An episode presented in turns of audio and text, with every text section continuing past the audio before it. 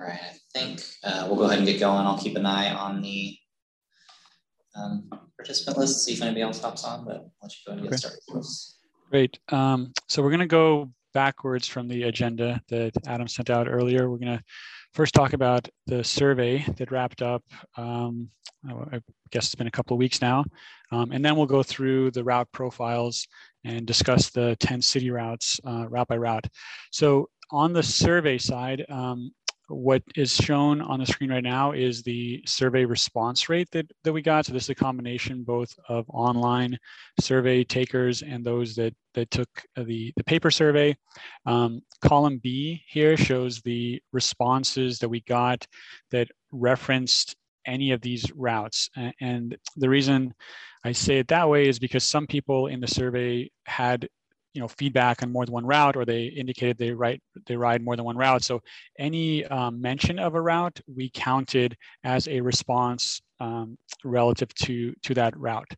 So what we did is um, we compared the responses to the average daily ridership for every route um, and then we kind of made a, an assumption that um, when we look at average daily ridership, that's not really looking at individuals because most people ride more than once and we can't make the distinction between um, you know one person riding 10 times or 10 people riding one time. So what we did is just kind of a shortcut is we just divided the average daily ridership. This is from april uh, 2021 we divided the average daily ridership by two as a starting point um, assuming that most people ride you know outbound and then inbound uh, on a route.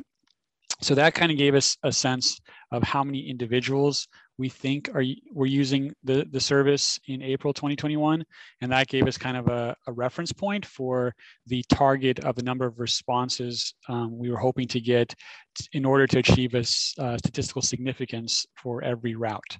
So this number in column I, or these numbers in column I, um, are the responses that we got for, for each route um, relative to the target. And so this column J shows whether we we met the target um, and, and whether we can say that the response rate is statistically significant at the route level and at the system level. So at the system level, um, we can say with some confidence that we have a representative sample of the total system ridership in our survey responses.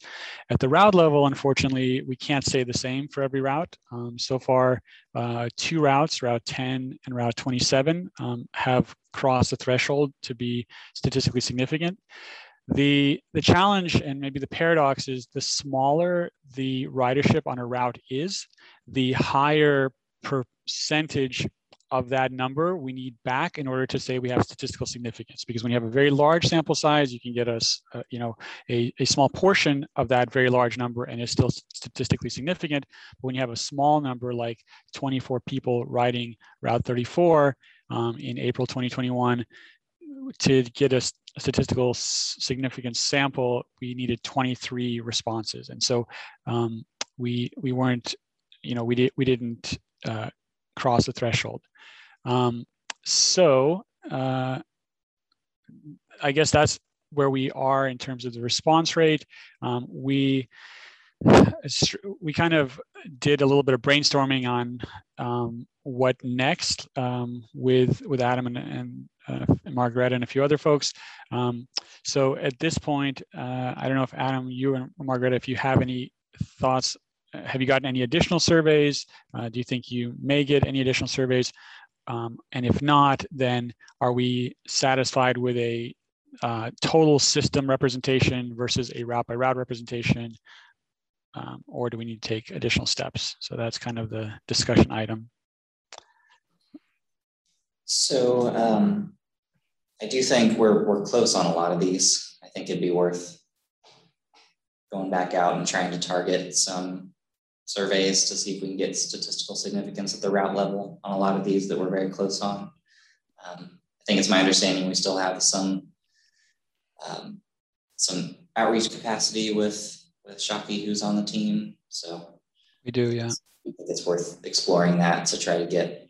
I mean, it is heartening that we're there at the system level, but um, I don't think there's enough at the route level, especially on a lot of these. We're within a very reasonable striking distance, it seems like. Right. Of course, the challenge is the university services where we don't have just a ridership pool at, you know, right now in the summer. Um, so I don't know if Margaret, do you want to weigh in on that? Yeah, my feeling is that overall, we're not going to get more people doing this survey. And I think I would rather focus on the next survey um, for KU because at this point, I won't have students who have ridden these routes until late August. And it seems like an unnecessary delay when it comes to the university related routes. Mm-hmm. If we hit the number on city routes, I think that would be much more important overall. Um, and we'll have an opportunity to get students to weigh in on changes um, as we move forward with the next steps of this study. Okay, I like that approach. We will have another survey um, after we come up with scenarios. Um, but yeah, so any other thoughts? Uh, that makes sense to me. Okay. All right. So we'll focus on trying to um, boost the numbers a little bit on the city routes um, and, and then move on from there. Okay, so then the next item that I want to talk about is the route profiles. So um, the way we're going to discuss these tonight is we're going to go through route by route. And um, I have on my screen a slightly different way to visualize the information that's in the route profiles. Um, this is this is a Google uh, Google Earth um, uh, platform. And what I'm going to do is I'm going to show route by route and discuss what each route is doing, the strengths and the weaknesses we identified. And if, as we discuss these, we can uh, zoom into any uh, any route. We can look at it at street level. If anyone has any questions about, um, for example, ridership generators uh, or, or lack of, of ridership, we can look at it from um, all kinds of different angles, all kinds of different directions.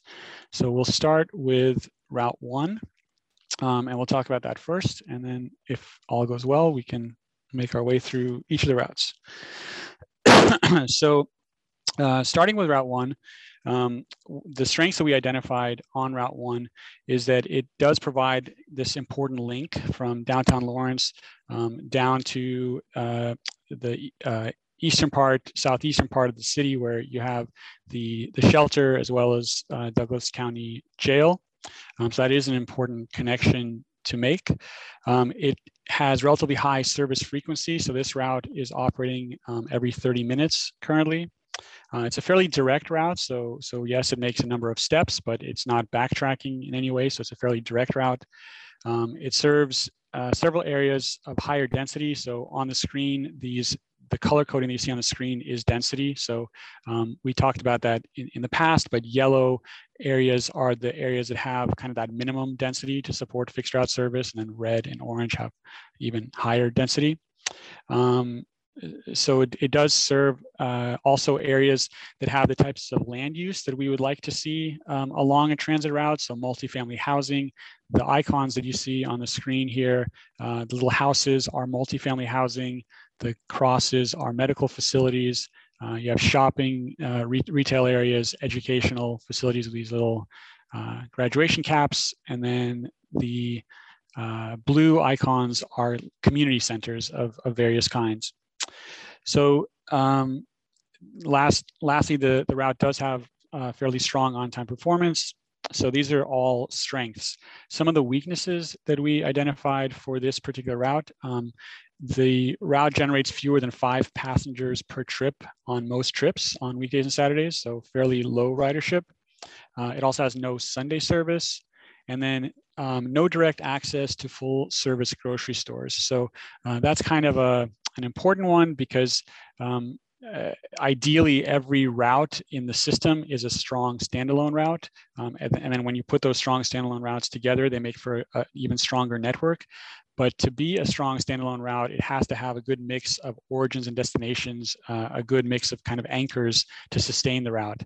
Um, and currently, there aren't any um, supermarkets or like full service grocery stores that are um, on the route. The closest one is the Dillon's food store on Massachusetts, but none directly on the route that would allow people to have what's called a one seat ride uh, to, to a grocery store. So that's, that's a weakness. Um, so the opportunities that we identified for the route potentially is to reduce the frequency um, during lower demand time periods. So as I mentioned, this is a 30 minute service uh, throughout the service day right now. Reducing frequency could look like uh, operating with 30 minutes during peak periods, hourly off peak. So that's, that's a possibility.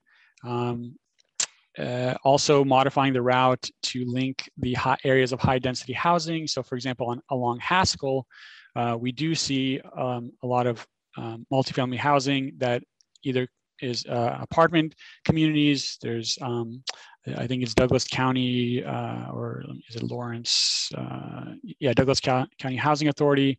Um, we have several mobile home parks uh, along this route as well.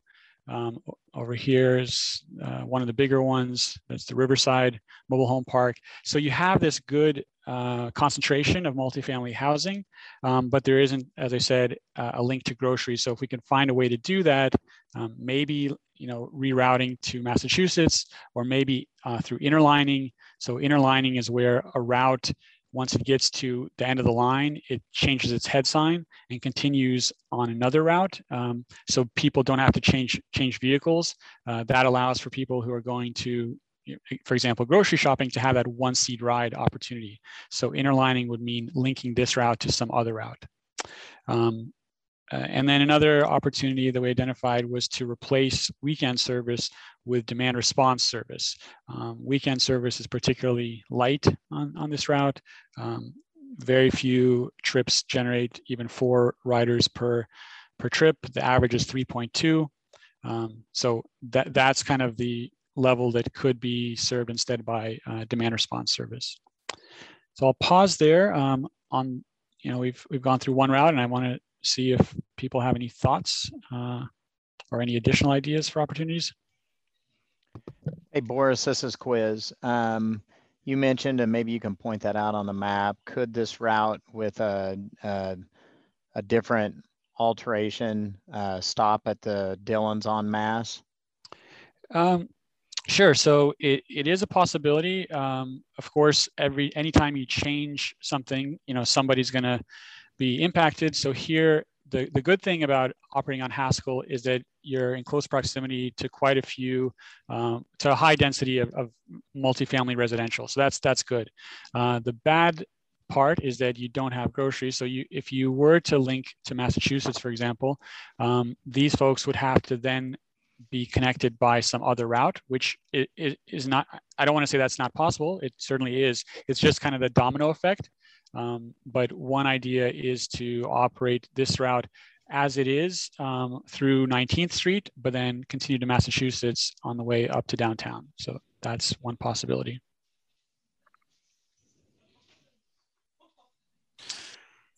Okay. This is, this is oh. sorry, go ahead. Um, I, my question was just kind of off of that um, grocery store access question. Um, this is Laura McCulloch. I was wondering how that decision would be made. Um, would that be presented to the public as a couple options? Like if if it if there were some sort of uh, an option for a route to bring that route in closer to the grocery store versus, as you mentioned, or as having it switch at the top of the destination so that they remain on the bus. Um, and continued on to another route, that sort of thing. How would those decisions be made? Right. So um, our next step after these pro route profiles is to start putting together service scenarios. And the service scenarios will be there will be two scenarios and they'll, they'll be very different from one another, but they'll both try to meet the same kind of set of guiding principles. And so the guiding principles are things like service should be simple, so, uh, each route should have should serve a strong market, should have a good mix of origins and destinations. So even though the, the, the aim will be the same on the scenarios, they'll be very different in the way that the networks look. So one may have a reroute of, uh, of this route, the other one may have an interline of this route. This is August so I just have a question. Maybe I'm not understanding. Is there no is the 15 gonna go down Barker or is there no no route going down Barker Avenue? Because 1908 East 19th, 1600 Haskell Avenue, plus all the Prairie Park neighborhood depend on a line going down Barker to get to the Dillonstone Mass. Sure. Um, yeah. So at this point, we you know there's nothing that is that has been um, determined at, at all. So um, there's you know the 15 could be part of the solution here, um, but it's not the the only option. Uh, let's see, Barker, I believe is right here. Yeah, so this is Barker right here. Um, so so there there certainly could be, and we'll talk about the 15, some ideas for the 15 as we as we go through this. But that is certainly an idea um, uh, that that that could be part of the solution. Okay, thank you. That's a good. August brought that up because I I also did the same thing where I was kind of just looking at one and 15 and how they kind of traverse the same areas, do a couple different things.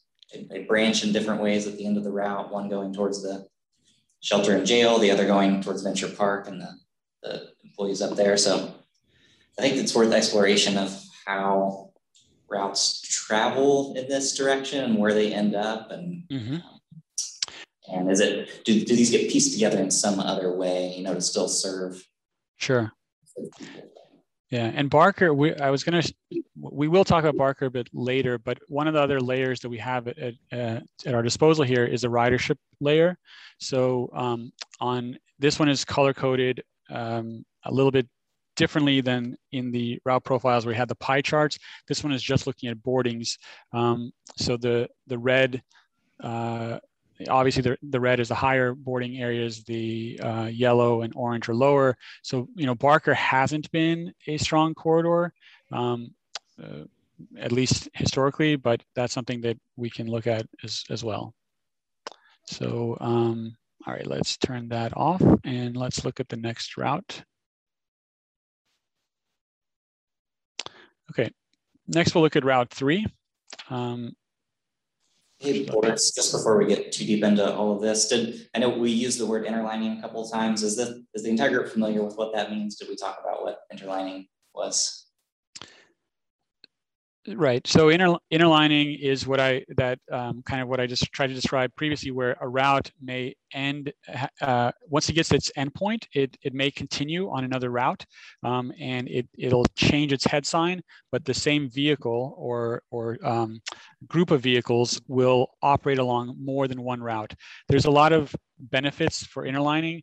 Um, one of those benefits is that you can play around a little bit more with the schedules. So for example, on route uh, one, which we looked at, we had the, the thought about um, maybe we can operate hourly uh, versus every 30 minutes. So route one right now, if I'm not mistaken, um, requires the travel time for route one if the travel time for route one is too short or any route for that matter is too short it's it's hard to operate at hourly service frequency without having a lot of sitting around time in other words the vehicle will get to the end of the line um, maybe it takes it 40 minutes to do uh, a round trip if it takes 40 minutes to do a round trip you can't really operate that service hourly without also having a, a 20 20 minute break um, to make up the difference.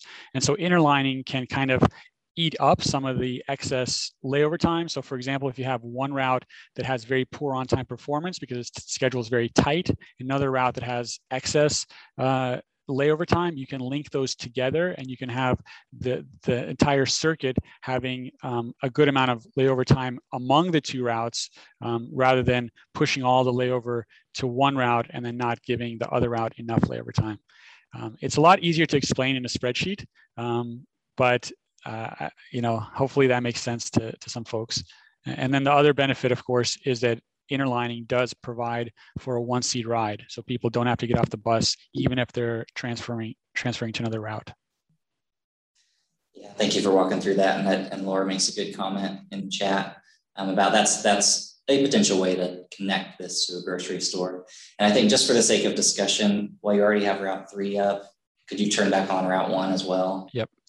Um, like, I don't know that this necessarily makes sense, but this is a good um, example of like if these were interlined, I know in Route One we have quite a bit of layover time. We're able to complete that quicker and, tend to have a decent amount of layover at the library. And I know Route Three is quite tight. So for just for the sake of kind of where we're at right now, this could be an interesting, um, you know, if that northbound Route One just continued as Route Three and then came back and that's went south into Route One, that would be a way that interlining could happen. Exactly, exactly. And then so that kind of um, leads to the question of why not just call these a single route? Why not just call the whole thing Route 1?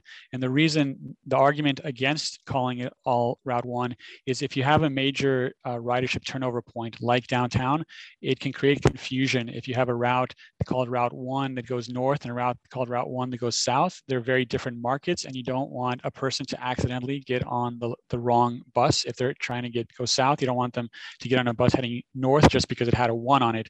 So even if these routes are operated by the same vehicle, um, it makes sense to still change the head sign to, to make sure the new folks getting on downtown get on the right bus.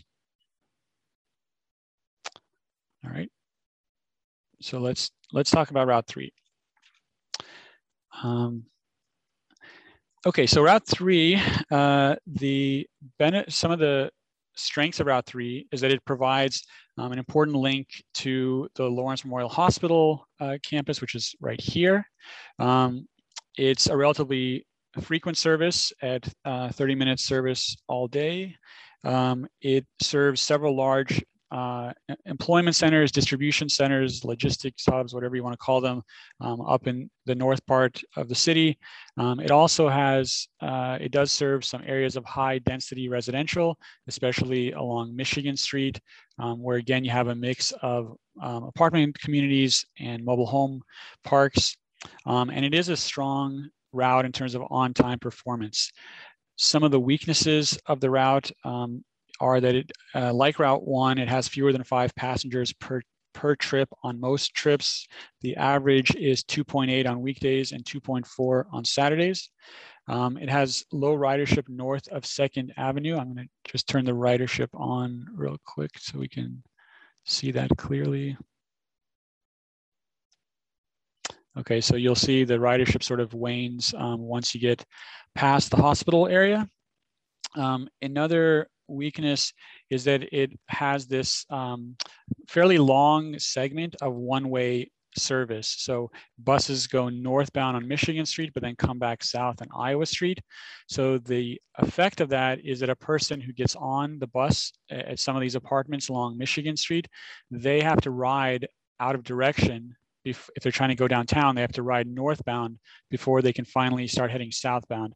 And and for a lot of opposite course. Oh, yeah, sorry, sorry, sorry. Okay, so they go northbound in Iowa. Okay, so that means that if they're um, going home from downtown, they either have to get off um, before the bus heads north on Iowa, and then they have to walk, or they ride out of direction and then back to get home.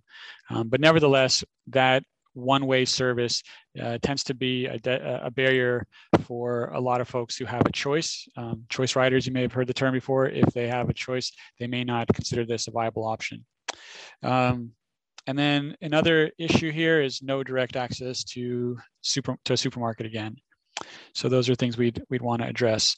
So the opportunities here are, first of all, to reduce off-peak frequency to improve productivity. So um, again, doing a 30-60 versus a 30 all day. Um, truncating the route at Lawrence Memorial Hospital, which is here where the ridership is highest, truncating the route here to improve productivity, potentially replacing the northern portion of the route with a demand response service um, if you do truncate the fixed route there. Um, also operating the service along one of these two alignments um, rather than splitting the difference. Um, you may lose some ridership, but um, you probably would gain ridership on the segment that has the consistent um, inbound and outbound alignment. Um, and then also modifying the route to link uh, the, the residential with a grocery store. Could there, There's a few different options how that could be done, but but that's something that should be considered. And then um, replacing weekend service with demand response service because again, weekend ridership is fairly low at 2.4 um, passengers per trip on average. Any any thoughts on this one? This is For- August Budasel. May I ask a question? Are you attempting to achieve uh, grocery store access on every route? Because and I'm just curious because I don't know. Are you because you've mentioned it a couple times? Because when I think of the three route, the reason why I ask is when I think of three, I think of Berry Plastics and nothing else. Well, the hospital and Berry Plastics and 101 North Michigan and 250 North Michigan, stuff like that. Right. So um, I, I don't want to say blanket. Yes, we want to have it on every. We want to have a grocery store on every route, but we want every route to have a good mix of origins and destinations. To have um, the opportunity to to be very strong on its own, um, even without ha- forcing people to transfer. So to be a strong route, people have to be able to sort of build their lives around that route and be able to accomplish a lot of the kind of basic tasks that you you do day in and day out um, along that route without being forced to transfer to to do something as simple as going to a grocery store. So you know maybe some routes wouldn't have a grocery store um, they maybe they'd have a pharmacy or you know something else but to the great to the extent possible we want to link to somewhere where people can get groceries maybe it's a walmart maybe it's uh, an actual grocery store but something like that Okay, thank you. I was just curious. yeah, and that that goes for the city routes. I think it's, it's a bit of a different story for for um, the university service because those are kind of a different animal. Those are what we call site-specific shuttles. They're designed to meet the mobility needs that are very specific to to the site that they serve. Um, but for the general purpose citywide routes, we would want every route to be a strong standalone route. Okay. Boris, this is Quiz. Um, when you mentioned this route possibly being, you know, on demand on Saturdays because of 2.4, uh, I thought you said during the weekdays it was 2.6, and I'm just curious, what what is your cutoff for what would be considered possible on demand and not? Because 2.4 and 2.6 sound pretty close to me, but Yeah, it was actually 2.8, which isn't that much better, but but still, you're right. Um, well, let me back up by saying that the opportunities that we identify in the profiles are really a brain dump. I mean, they're not meant to. Some of them are contradictory by nature because some there's usually more than one way to to fix a poorly performing route. One way could be to kill the route altogether and to replace it with microtransit or demand response or something else. Another way would be to invest more resources into that route to, to operate more frequently and try to appeal to more riders. So, and then also some of the opportunities could be combined. So, for example, if you had a demand response service um, north uh, of Second Second Street, then you could have potentially more frequent service on this southern portion of the route that is still going to be fixed route service. So you could combine uh, fixed route service um, with a demand response option north of Second Street. But that fixed route service is probably still going to be strongest during weekdays. So potentially on weekends, the entire route could be replaced by demand response service, whereas on weekdays, just the northern tier of it. So those, you know, that's kind of how these ideas could be taken, you know, as as a group or individually or some combination of that. okay, thank you. What can you speak to the utilization of the, the stops along Iowa? Sure. So this is the um, uh, the Hallmark facility, if right here. So we have we can actually click and see what the ridership was. This was from 2019. Um, I forgot the month. Maybe somebody remembers what month. Actually, but- Boris, where you just had your mouse is the hospital. oh, let's you're, see. you're great spot for homework. Uh, Yeah, this, I might be experiencing a delay. I apologize. Uh, uh, yeah, well, the hospital, yeah, the hospital has fairly high ridership. So, but what, um, with this, I think it, it, it does sometimes lag. So, so that that could happen. Um, what we see here is that there were 4.8 boardings and 9.6 alightings uh, during the month that this ridership data represents. Um, so it's not, you know, s- super high ridership as compared to this stop, for example, where we have um, so 11 boardings, 14 uh, alightings at the hospital. Um, so that's uh, we can look at other stops if you're if you're interested along Iowa Street. Yeah. Well, I, I, I bring this up in point in part because um, I can't recall if there's a year of construction, if it's next year, but the Lawrence Loop Trail is going to connect Peterson uh, behind Hallmark over to Michigan. uh, Okay. which provides pretty nice pedestrian access. Hmm. Um, That's true, but they don't plan to actually close the roads when they do that because it's fairly minimal. well, I I, guess, I live yeah, Wood I Creek, guess- and so I looked at the yeah, I, I wasn't, I, I certainly wasn't anticipating any road closure. Just thinking along the lines of if they're, you know, if given the discussion about the how given the variability in the route, how some people have to double back. If uh, Sure. you know a singular route was chosen along Michigan, at least there will be an option, you know, a year out to provide much more direct pedestrian access uh, from also the north part of a more northerly spot on on Michigan over to Iowa as well, uh, which I don't know how much that factors in decision making, but No, it's really good to know. So yeah, that's that's It's a really, really good good point. Did we give them a layer about that, Adam, with the loop information?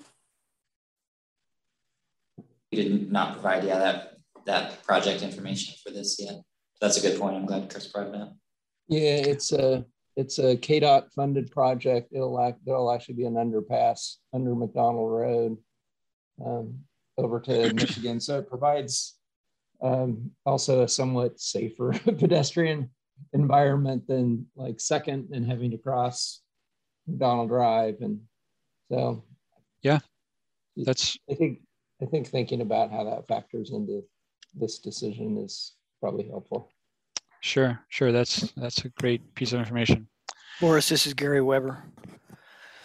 Morris, I, I've had a number of people complain to me about the non-alignment of one-way sections like this, and when I look at your uh, uh, route report for this, I see the northbound and southbound, and uh, I'm trying to think if you if you if you routed the bus on one of these two options, which way it would be. Is there any piece of data that would tell us? I look at when I look at the two maps for northbound and southbound on the route studies, it seems to me that the Michigan Street has a small, you know, the circles relate to size, our, our number of of alightings and embarkings. So it seems that they're quite a they're they're significantly more alightings and embarkings on the North Iowa segment of this loop than there are on the on the Michigan segment. Is that correct? Uh, it appears that's the case. So this stop, for example, 2.3 boardings, four lightings, and there was uh, less than one on average here versus this one that has 4.8 and 9.6. Um, but I do think that that trail is, you know, that's a bit of a game changer um, because we're not seeing a whole lot of ridership along Michigan Street now for whatever reason. But I think it's hard to judge those people for not riding because the service is inconvenient. So if the service did operate uh, along the consistent alignment coming and going, I think there's a lot of ridership potential here. Obviously, Hallmark is a big employer, so um, you know that's there's a case to be made for them too. It's just a matter of who do we force to walk uh, along that trail, and I, I don't have you know I don't have a um, an answer for that. We could have, again, in the scenarios that we develop, we could have one scenario where there's service along Michigan and another where there's service along Iowa, and then see what the public says. And to Boris's point about ridership potential, uh, this is August Rudisil, Michigan, North Michigan has has two trailer parks, a apartment complex, not in the Sandra Dache, Sandra Shea um, Park. So there are quite a few people who are low income or houseless and rely on public transit. 2019 may not represent that because it, it wasn't a, a factor per se, but I think North Michigan does have quite a, a large rider potential. Okay. All right. Um, we will move on. Um, also, Adam, I don't see the, I think we had this issue last time. I, I don't see the, the chat box um, very easily. So if there's anybody that says, put something in chat, please, please let me know. Yep, I'm keeping my eye on it. Okay. Um, let's do Route 4 next.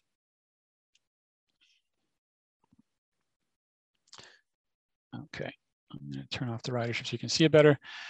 so Route 4, the um, strength, well, really one of the main strengths about this route is that it does provide this key connection to North Lawrence. Um, it's the only, or, or, to this part of, of, of North Lawrence. Um, it's the only route that is uh, traveling up here to Locust Street and, and Lyon and 7th Street and the DMV up here. Um, so that's a pretty important connection. It has um, hourly service frequency, which um, we described it as easy to remember clock face frequency. I don't know if everybody knows the term clock face frequency or not. It's kind of one of those terms like interlining that we use a lot in transit, but um, uh, normal people may not know. But clock face essentially means that um, the if if the schedule goes into 60 evenly, then you can have a very recurring, repetitive schedule. So the bus will, if the bus can arrive at the top of the hour every hour, or 30 past the hour at the top of the hour, 30 past the hour every hour. So you know, 15 minute frequency, 20 minute frequency, 30 minute frequency, 60 minute frequency. All those are called clock face frequencies because they happen at the same time every hour, as opposed to a 40 minute service frequency, which will jump around the clock. So one hour, it may be 20 after, the other hour, the next hour, maybe 40 after. So it's sort of jumping around around the clock. Okay, so it does have clock face frequency, even though it's a bit infrequent at hourly service. Um, it provides weekday and Saturday service, which is which is good, and then it has strong on-time performance. The weaknesses are again low ridership. Um, the average is 4.1 uh, passengers per trip on weekdays, 2.7 on Saturdays. It has a somewhat circuitous alignment uh, through North Lawrence, uh, so Locust Street to 7th to Lyon, that's, you know, if somebody's going to the DMV, for example, that is a bit of a, uh, you know, deviation for them. Um, however, there are railroad tracks here that, that offer few crossing opportunities. Um, there are some, but uh, not, not a lot. So that's something to consider. There's no Sunday service. And then again, no direct uh, service to a supermarket unless the Merc co-op is considered a full service supermarket. And I'm not sure in your community how that's viewed, if it, if it is considered or not a full service supermarket. I would say, this is Gary Weber, I would say that the Merc Co-op is considered in our community a full service supermarket. Okay. Is it, um, are there any issues with kind of pricing? Um, I know that sometimes those kind of, no, there, there aren't. Okay. No, So- they, they make, they make a strong effort to keep the, the pricing competitive with full-size supermarkets. Okay, great. so in that case, um, the opportunities that uh, could be considered here are realigning the route. Um, well, that was the grocery idea, so I'll just skip that for now. Um, replace the route with demand response service to improve coverage and productivity.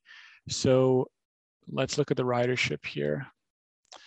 Um, so it's more in this case, in the case of North Lawrence, it's it's as much a coverage issue as a productivity issue because there are some stops that do generate uh, fairly reasonably high ridership. So this stop has 15 boardings and 12, 12 and a half lightings uh, on average a day. Um, but this area overall, you know, probably could be could could uh, be served by a demand response service that could provide better coverage. If there was demand response service in this area, the fixed route could be streamlined. So you could kind of have both potentially. You could have the fixed route uh, service along Second Avenue, but then also broader coverage with demand response as, as uh, a possibility. Um, another idea is to shift the service from Lyon Street to North Street to provide better access to the Riverside Mobile Home Park. So that's this here. This is the Riverside Mobile Home Park. Um, if buses came up 7th to North North Road, uh, they would have closer access to, to these folks. Um, any thoughts on any of those opportunities? Boris, this is Quiz. If you offered a straight line service um, to the to um, the far north portion of that and did demand, you know, in the Lyons area, if you offered straight line service, how much time would be saved on that route by taking off the Lyons piece? And then could you add that somewhere else on another part of the route to kind of keep it in a same time frequency?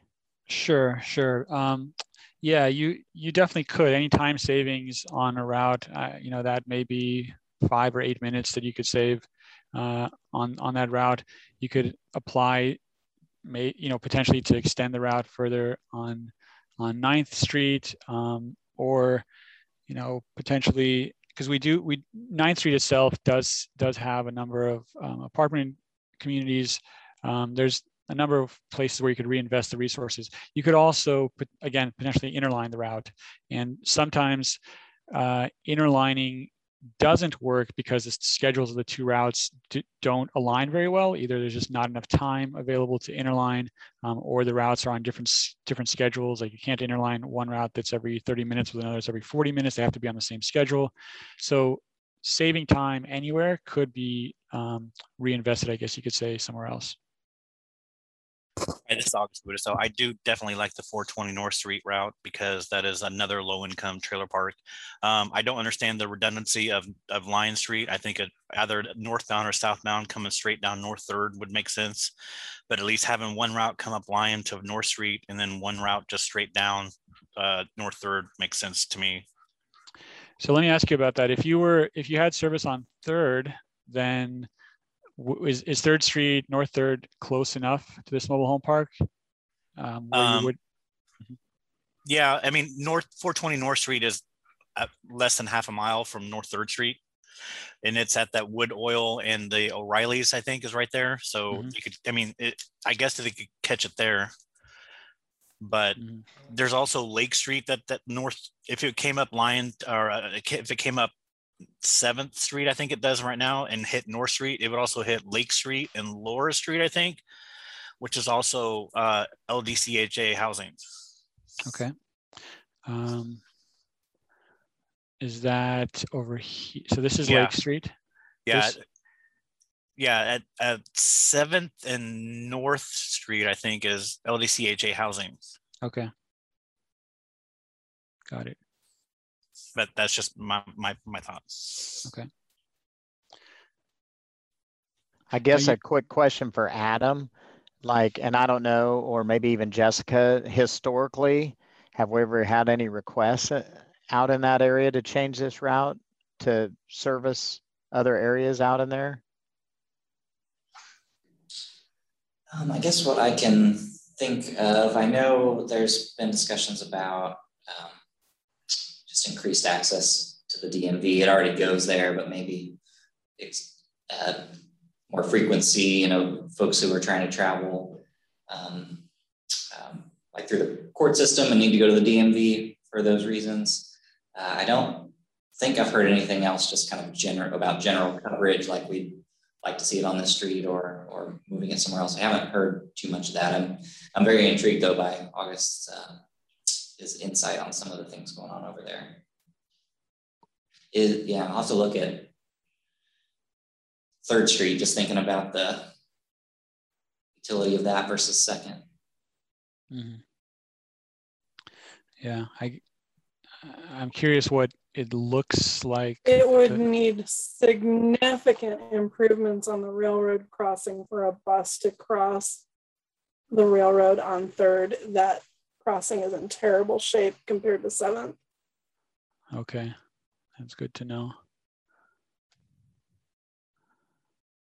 Yeah. Uh, I believe, doesn't it cross the tracks twice, in fact? Or no, there's just, oh yeah, there are, looks like there's maybe active tracks and not active tracks.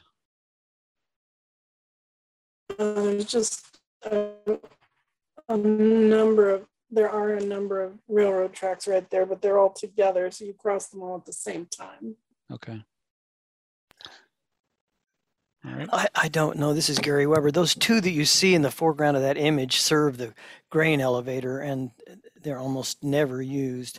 But the the uh, the ones that are forward there, where the where the signalized crossing are, are like Margreta said, they're in abysmal shape and uh, they are even more prone to having trains parked on them than the Seventh Street crossing is. So there would there would be some issues with Third Street crossing. You'd have m- more chance of a train stopped on that than you would at the Seventh Street crossing. Okay, yeah, that's that's good insight too because uh, it it's devil's always in the details. So if there are long trains that stop here on a regular basis, then that could cause all kinds of problems for on-time performance. Most go through, but occasionally there is a stop. And In fact, about I've I've used seven when I've used this four when uh, when the bus was actually blocked at the Seventh Street crossing and had to wait uh, about 15 to 20 minutes. I don't think Mm. it happens very often. I also want to say I would support the movement to North Street rather than uh, where it is currently now. And the Second Street Bridge or underpass, it's is it um, sufficiently tall for for buses? Is that Yes, okay? it semis drive under there regularly. Okay. All right. Great. You, my thought about North State from driving there is that that would definitely lend itself to August's suggestion of making it go one direction through the neighborhood and the other direction on third because I don't think we would want our bus to have to make the left turn without a signal at North Street off of North Second. That would be a terrible thing to have to do every 30 minutes. Yeah, and I I would be hesitant in, in general to um, to have to get into the habit of having different alignments in the north and southbound direction because I think we're trying to uh, address those and move away from those. So I wouldn't want to introduce new new versions of that. Yeah. I, I think if we stayed on Seventh and we came to North Street versus Lyon Street, um, I, I think that could work. Uh, or if there is Well, the difference, the difference is that North has no light and Lyon does, and I believe that's why the bus goes down Lyon is because it has a signal. Oh, I see, I see, I see. Okay, so a left turn from second to north would be challenging. In a car, it sucks. I, it might be easier in a bus, but the traffic is generally going a lot faster than 45 miles an hour. And this is me speaking as somebody who's lived in North Lawrence, not Mhm. me speaking as somebody running KU buses. Yeah, so we would we would never recommend a turn from a smaller street, a left turn from a smaller street onto a larger street. We would we would never do that. But um, occasionally, a, a, from a larger street to a smaller street is less problematic because it's something that you know you can yield to traffic. You don't you may not have to come to complete stop even when as you're making that turn. It's not ideal, but it's something that we're more comfortable recommending than this kind of movement. So. All right, um, let's move on to Route 5. One quick thing, Boris Gary Weber again. If you went with a North Second Street alignment and skipped the digression through the through the neighborhood, if you just went up North Second and down North Second, how would a client use that uh, on-demand service to get home? Uh, if say they got out at one of the stops that would be along Second Street, how how would they um, manage to get an on-demand ride from there to their home in North Lawrence? Right. So t- typically, the way that it would work is um, whenever you implement a demand response service, and the more modern uh, version of that is called microtransit service. When you do that, it has to have a strong anchor where people can can make transfers to other types of services. In the case of North Lawrence, I would probably make that recommend that anchor be at the downtown hub. It's fairly close, so a person you know that makes their way downtown and they live in any of the uh, neighborhoods in, up here in North Lawrence, they would be able to just bypass the fixed route service altogether and just use um, the microtransit option. Now that microtransit zone may not extend to the DMV, for example, because we don't want to cannibalize the potential ridership of a fixed route. So if there was fixed route service along Second Street, um, it would probably serve the DMV, whereas the neighborhood would be served by a demand response service. Thank you. Okay. Um, next, we have Route 5.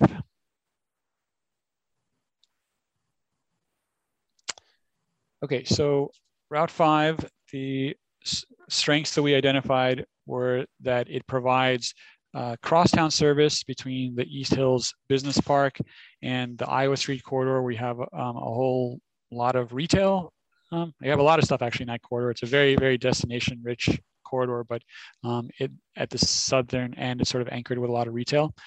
Um, it has uh, it provides a very direct alignment with with few deviations. The the only notable deviation is to Haskell, um, to the university there. Um, easy to remember clock face frequency.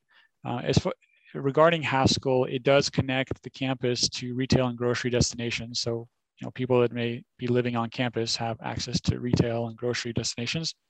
Um, it offers weekday and Saturday service and it has strong on-time performance. The weaknesses are that it has low ridership, um, much lower ridership than we would expect given the, the land use and the density along this route. So uh, there's some question about why, why that is. Um, I, I, this is kind of an aside, but I suspect maybe it's because even though at 30,000 feet, it looks like it has great land use along the, the path. Um, in reality, some of the apartment communities, for example, are off of 23rd Street. So there's a, a, bit of a distance to cover to get to the, the service corridor. And then 23rd Street itself is a fairly, um, you know, big street that's not, a, doesn't make for a great pedestrian environment. So um, so even though you have a whole lot of multifamily housing, there may be some uh, uncomfortable, uh, I, I, maybe it's a little bit intimidating for, for people to catch buses along 23rd Street from, from these um, neighborhoods. That, that's my thought, but I, I'd be glad to hear your, your thoughts as well. Um, the other weaknesses are that uh, this this service isn't anchored at any of the major hubs of the system, so it's not anchored at either KU or downtown.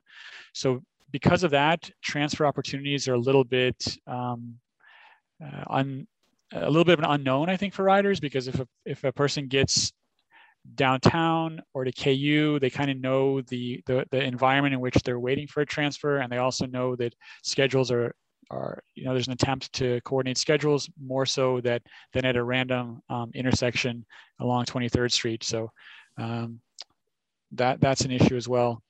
Um, and then there is some redundancy on this route with other routes like the seven and the 15. So the seven is here. So you see that the seven does kind of at least between 23rd Street and the southern part of Iowa, there's a little bit of redundancy. And then the 15 um, provides also some redundancy from the business park, from the office park. Um, they, they follow the same alignment. So some opportunities for this route. Uh, first of all, you could potentially split the route into two into two routes. There's a few different ways you could do that, but um, one option would be to kind of link the office park with the um, Haskell campus, and then from the Haskell campus head up to downtown. So that could be one route. So that links Haskell to downtown. Another, if you split it there, the remainder of the route maybe could serve the southern part of Iowa, um, maybe also serve serving Haskell and then maybe ending up at uh, KU to, to provide the connection between KU and Haskell, but then also preserving the access for Haskell students to retail.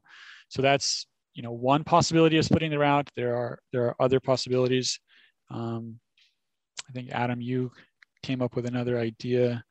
I think you said service along Clinton Parkway. Um, and I, maybe you. Yeah, the, this route to me highlights a couple of major corridors that we don't have consistent service throughout town on. So, um, you know, could could this route still go out to the business park, but also serve the other, you know, as 23rd Street turns into Clinton Parkway? Could it, could it serve that entire corridor so you can take a one ride seat east to west across town? Mm-hmm. Or similar to that, the north south segment, um, down to Iowa to the South Iowa retail. We don't have a route that serves from there all the way to 6th Street along the Iowa Street corridor. And the Iowa Street corridor and the 23rd Clinton corridor are two major travel corridors in our city, and it would be, um, I think, good for us to consider if buses can also travel those rational kind of corridor movements. Mm-hmm. The, um, the Iowa one is a little easier to imagine that connecting with the future hub at Bob Billings in Iowa. The 23rd Street in Clinton is a little more tricky. You'd have to decide if it just, you know, it, it, it would have the same issues as you described now. If, if it didn't connect to a hub, it would be kind of this route you'd have to figure out where transfers can comfortably happen. Um, or you could commit to as it travels east and as it travels west, it would it could dive up to Bob Billings to connect with the, the hub and then come right back out to 23rd and continue on. Um, it's not a pretty deviation, but it would be a way to keep you in one seat east to west. Right. Yeah, my my concern with the Clinton Parkway 23rd Street corridor is that we actually looked at the travel demand, what the right regional travel demand model um, is showing as far as where people that are going to the office park are coming to and from. Um, I'll, I'll show that here. So interestingly enough, the office park and the South Iowa st uh, street corridor, th those are linked in terms of um, overall travel patterns in the region. But for some reason, people are choosing not to do that by transit or they don't feel comfortable making that connection by transit. And I wonder if it's just the 23rd Street corridor itself that is just so challenging for pedestrians. Um, may, maybe that's it because there, there, there clearly is a travel demand um, for other modes. So. The other thing I'll mention about the 23rd Street corridor from the Haskell Bridge eastbound all the way to O'Connell is getting rebuilt soon to be much more pedestrian friendly. Um, okay. 23rd Street used to be, well, it's still labeled on, on this map as K10. Um, the K10 designation actually shifted to this uh, South Iowa, um, the South Lawrence Traffic Way. Okay. So 23rd Street in that section is no longer K10. Um, okay. So it, it, it will be transitioning the eastern part of it to be a little more landscaped and friendly and shared use paths and feel a little more buffered for pedestrian walking. So I don't know how, how much that changes things for us, but it is something on the horizon. This is August Ruda. So I thought Route 29 was going to alleviate the Route 5 going to the Hainu part was that that was a change that made two years ago, or was I dreaming? You mean 27? Uh, 27, yeah. I, I knew it was one of the 20s. So we will talk about 27, and you're right. So it does 20 Route 27 does connect the two campuses, um, KU and uh, Hi, is Hainu. Is that how you guys say it? Hainu. Can you? Yeah, I, I, have no idea. I just guessed. I'm going to call it Haskell. So um, yeah, so 27 does does do that, and we we will talk about 27 in, in a minute. Um, but you're, you're you're correct that it does also serve the campus or both campuses. Oh, okay. What, this is Gary Weber. Real quickly, this is an interesting route because one end is an employment destination and the other is a retail destination. So as I look at your boardings and and and uh, our, our, our lightings, people aren't don't seem to be getting on in South Iowa and going to the business park. But a lot of people are going to the business park. Those are people picking it up on the way to go to work. And then they get off on it and stop. But they don't go to South Iowa when they get off work at 5:30. So this seems like a little interesting alignment because it doesn't really get people to work efficiently or home from work if, if work destination is the East Hill Business Park.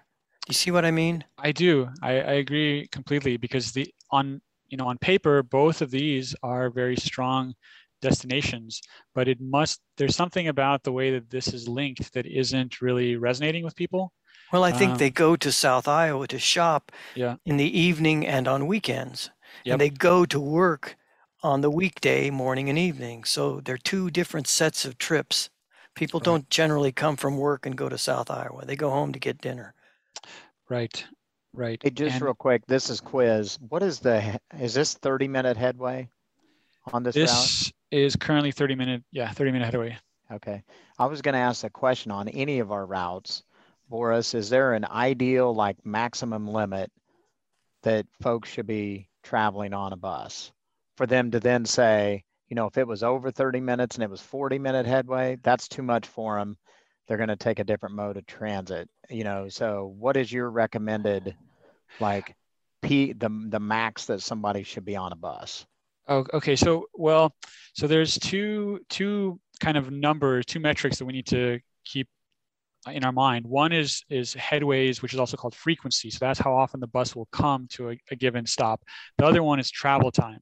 So travel time is how long a person is is on the bus from you know start to finish of their of their trip.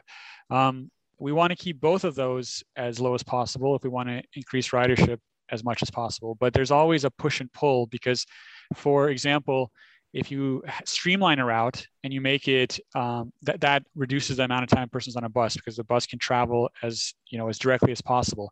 But then you can l- miss out on some key ridership destinations um, along the way if you know if you don't deviate into some neighborhoods and, and so on.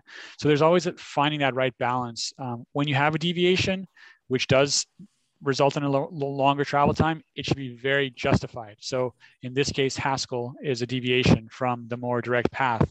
And I would argue that probably a college or university is a justifiable deviation from, from the most direct path. Um, uh, so I, I'm not sure there's a silver like single number that I can tell you that you know people shouldn't be on the bus for more than you know 20 or 30 minutes because it really is something that needs to be considered in comparison to other modes. So for example, if your option is driving um, and it takes you 10 minutes to drive from point A to point B, and then it takes you an hour and a half to take the bus, that's not a very compelling uh, you know, argument for someone. On the other hand, if it's a 30 minute trip by car, a 20 minute trip by bus, you know, that can be competitive. So. This is August Rudiso, and it really just depends on destination and orient our starting point. From my house to North Lawrence, it's a 45 minute bus ride. But when I worked in East Hills Business Park, because it is a direct route, it's a 10 minute bus ride. So it just depends on where you're starting from and where you're going. But right. I, like I tell people, plan on 45 minutes. Right, right. Okay. Highlight. I saw, you know, uh, Carol and Chris made a couple comments in the, in the chat related to um, 23rd Street just is very auto oriented, especially that east side. The businesses there, it, it's quite an auto auto oriented place, even with um, some of the pedestrian improvements that are coming. Uh, what, what's happening out there can feel, uh, you know, like a car space and not a human space. I think is a good observation by both of them. Um, yeah.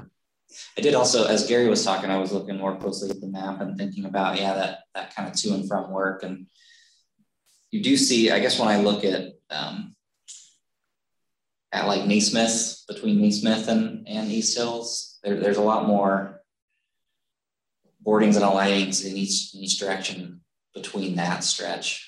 And just maybe signifies kind of what Gary was alluding to, people going to and from home, home to work. And of course, and there's some grocery along there too. I mean, people might be chaining their trips to, to go to different places, but see stronger alignment. Um, yeah. East, east Naismith.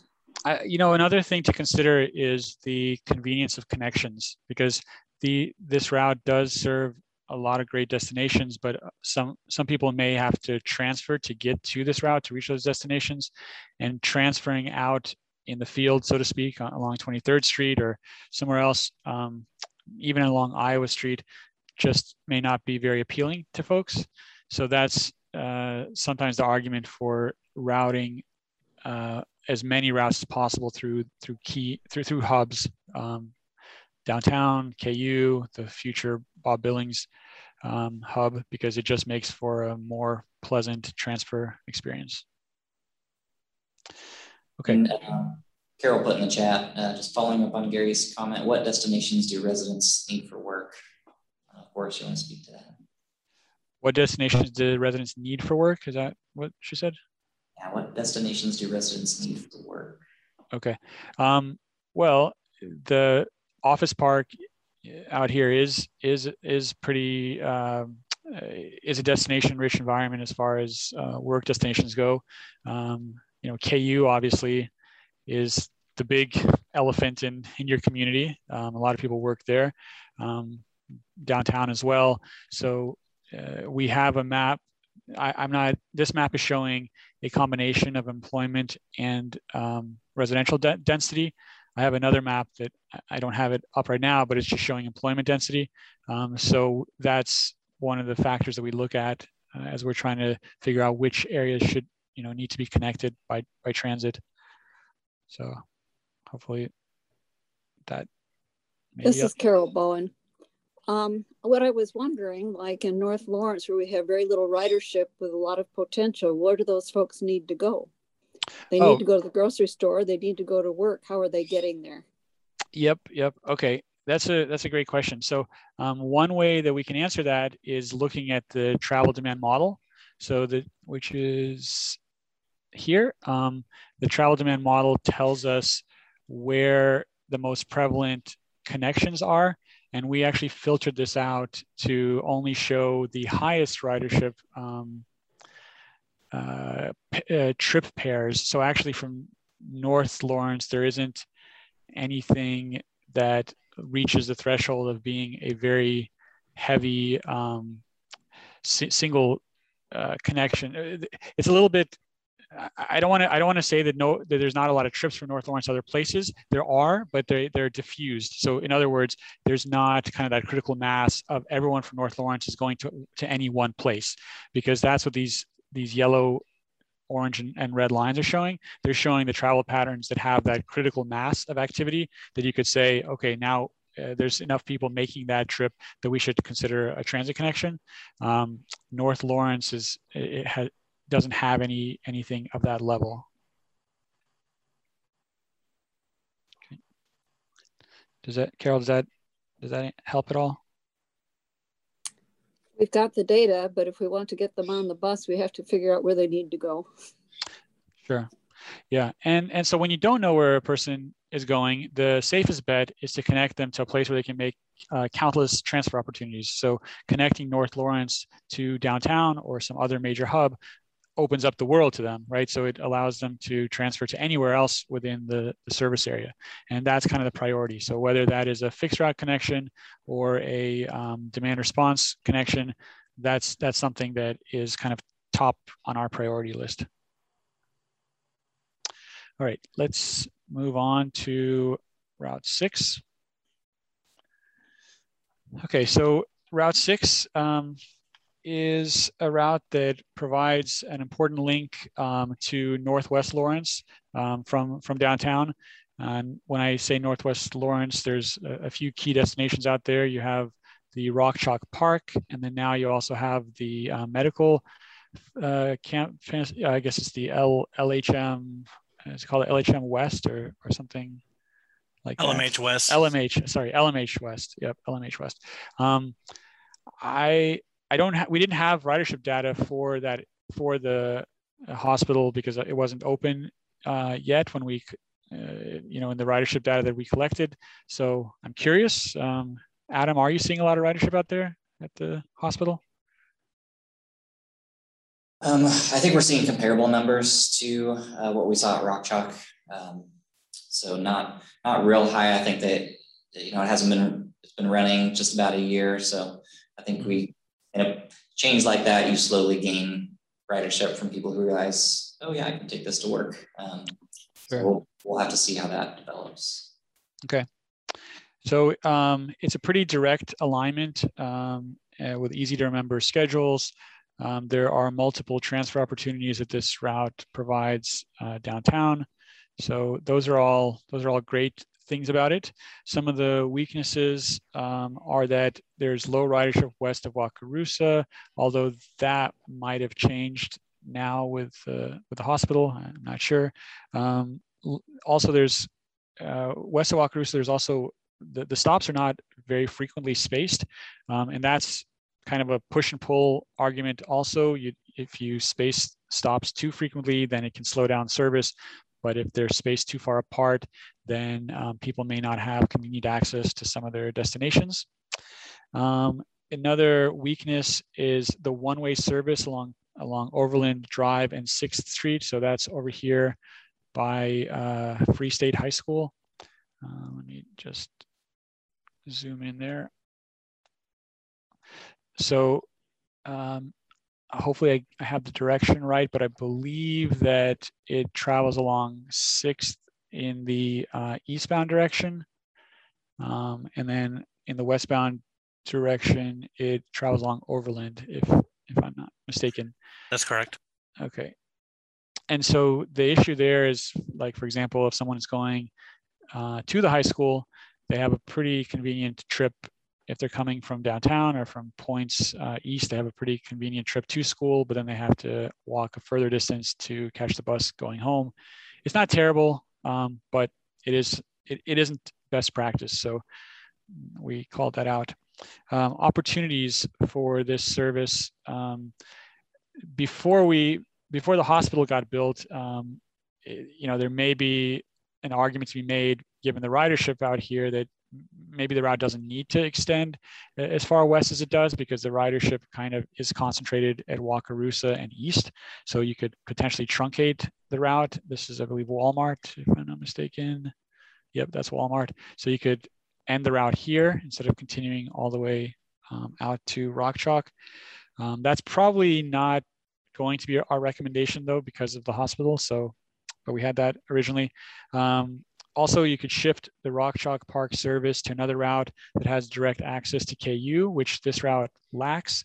Um, we understand that Rock Chalk is used both as a uh, kind of a rec center and sports facilities by the city or the, the residents of the city overall, as well as by um, KU affiliates.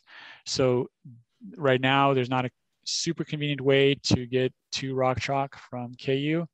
Uh, so, you know, that's an opportunity. Um, adding a few more stops west of Wakarusa to increase accessibility is an option. And then also finding a single alignment uh, to operate on through, he, through here by the high school.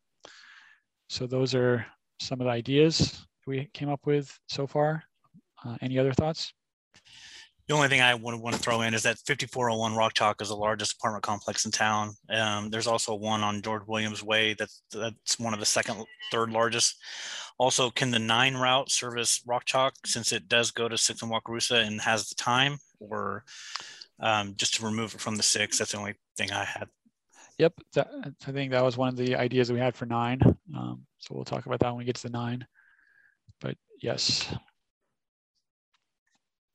Uh, this is not to be a naysayer about the hospital in any way, shape, or form.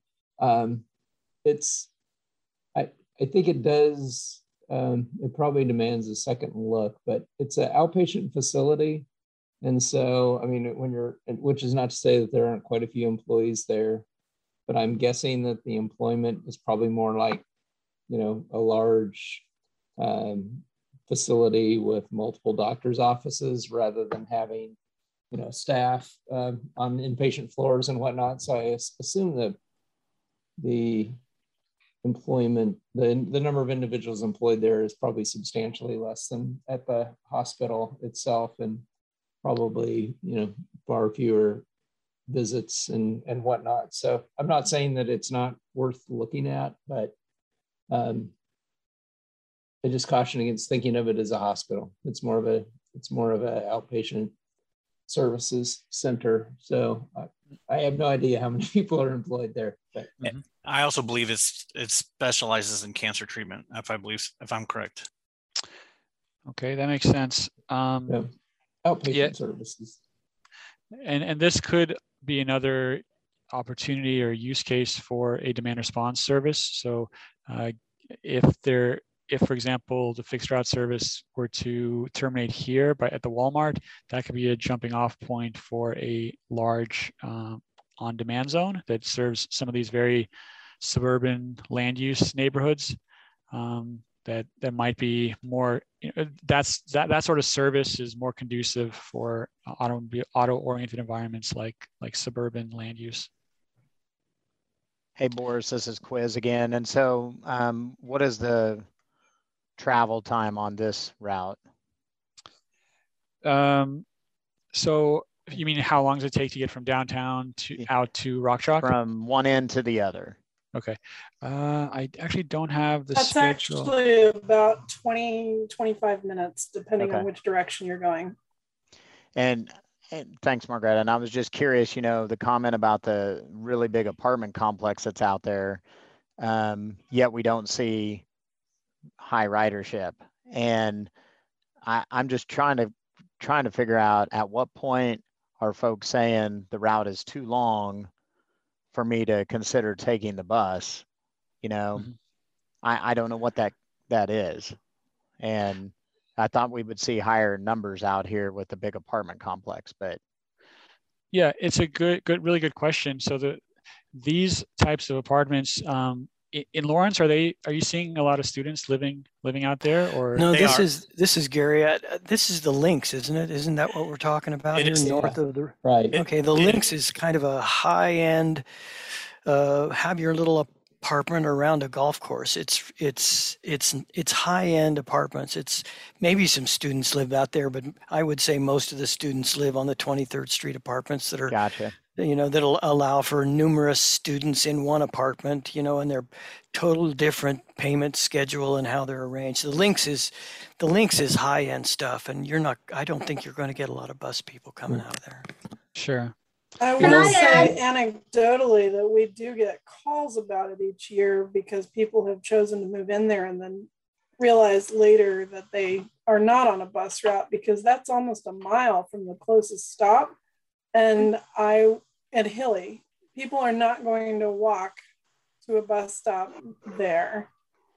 Um, that's what I wanted to add was the fact that the, the distance to the bus stops there on Overland are pretty, pretty significant.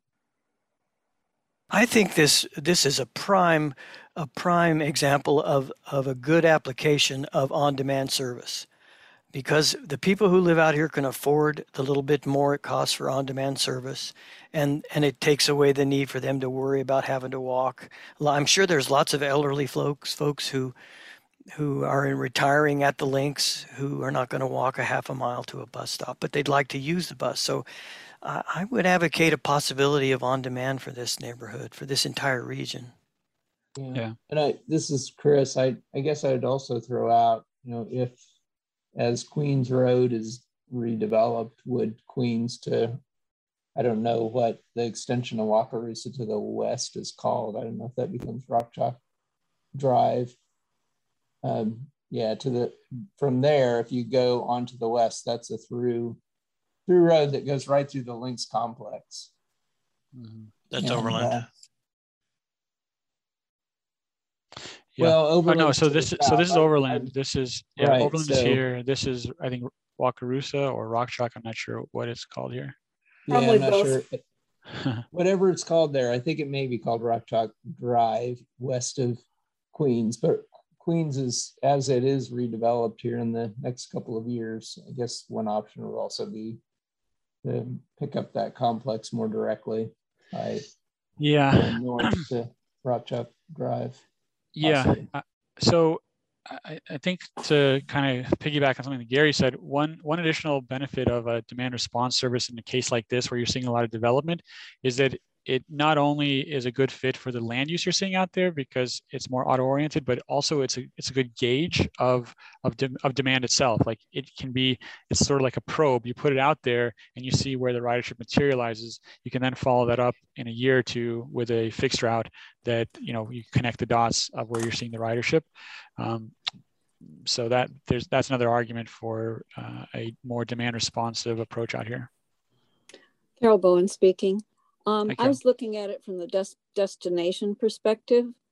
Um, the recreation center is supposed to service the entire city, but it's very difficult to get to from the southeast side. The high school also has, um, I would say, a, a lot of need for transportation. They may not be using it yet. Is there any way that we could do some kind of targeted scheduling, strategic scheduling that would service those two activities? Activity centers, I guess. Uh, the, you mean the high school and the and the rec center? the- Whatever, whatever the parks Yeah. so um, I guess I'd have to ask what you mean by tar- by targeted schedule because it, there are certain regulations, and Adam could probably speak to this pretty well, um, that do not allow for service to be designed as a kind of like a charter service to, to, to specifically serve like a uh, like a high school, for example. If you have a service that is um, to, open to the general public and it happens to go by a high school, that's all fair game. But if you're targeting your ridership or if you're targeting the design of your service just around a high school, then that gets into, um, there are some regulatory issues there. Right, but we do have, we don't know about the hospital yet because it's mm -hmm. too new. Mm -hmm. Um, and there are some other medical offices out there. I was just thinking you have a high ridership at certain times and low ridership at other times if you could plan that into a schedule. Oh, sure, sure. So that, yeah, that's a good point because right now the, the route operates um, at 30 minutes all day. Um, you could make the case that maybe it should operate more frequently during peak periods, you know, when school is, is getting out or, or, or kids are coming to school maybe even every 20 minutes and then um, hourly during other parts of the day when there's just not a lot of activity uh, in that part of town that's certainly something that could be recommended having a uh, variable schedule like that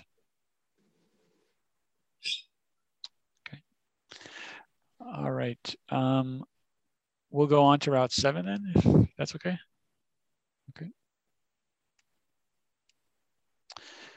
All right, so Route 7, which is here.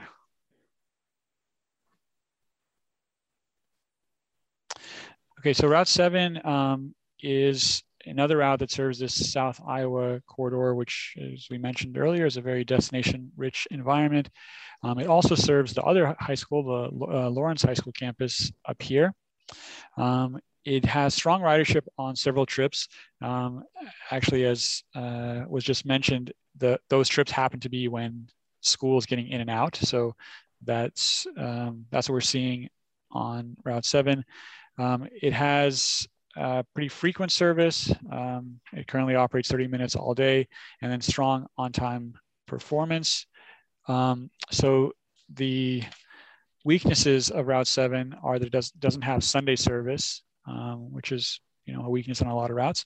Uh, inconsistent alignment, which as I understand has actually now been changed. So previously buses would um, operate along Louisiana Street in one direction, Kentucky Street in the other, but I believe that now now all the buses operate on Louisiana coming and going. So this is actually a little bit inaccurate.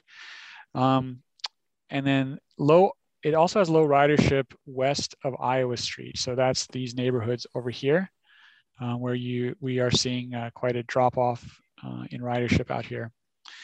So few opportunities. One is to operate with more of a nuanced schedule, the um, you know 3060 or 2060 potentially um, to improve productivity and lower frequency during un unproductive times.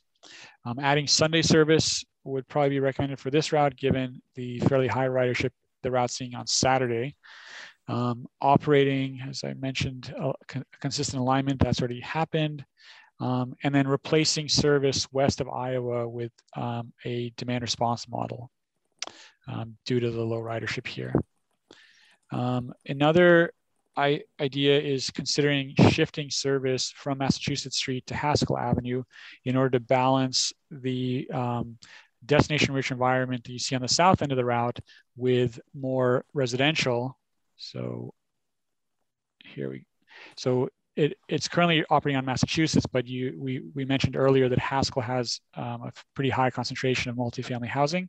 So if this route were extended to Haskell instead of Massachusetts, then the folks that are along this corridor would have access to all the retail on the South Iowa corridor. Any any thoughts on that one?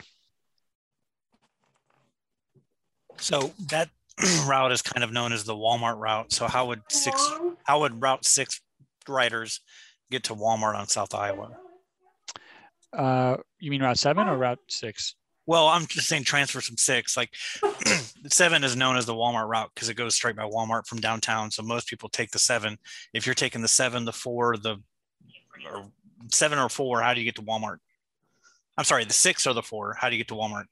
Okay, so well, the six, you know, serves a different Walmart. First of all, so you do have access to that Walmart. If you're trying to get to this to the South Iowa Walmart, then you could transfer downtown.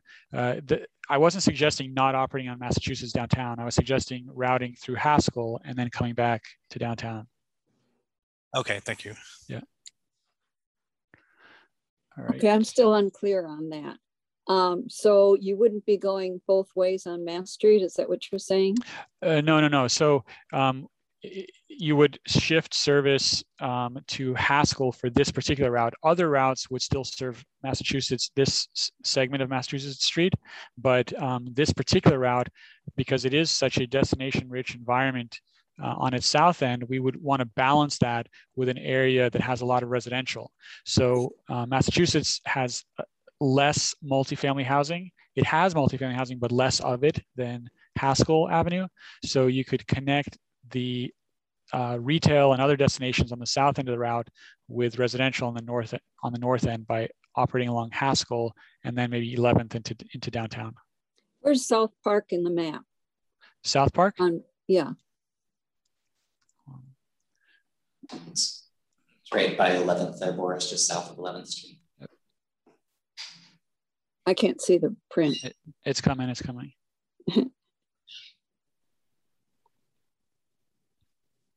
okay, so right now the bus goes both ways and you're saying it would not go both ways there? Um, so one, one idea would be to take service on Route 7 and shift it to Haskell Street. So it would not operate at all on Massachusetts south of 11th Street. That's not to say there would be no service on Massachusetts Street. There would be other routes that, that could provide that coverage. But because um, this particular route has so much retail on the south end, we would want to link it to an area with a lot of residential to balance it out. Okay, so, and this is a very personal question. I apologize for this, but uh, on, on Louisiana Street, my grandson picks up Route 7 and takes it to a parochial school just uh, on the west side of South Park. And he takes, he gets off and on on Mass Street, right by South Park. Mm-hmm. So that would be gone.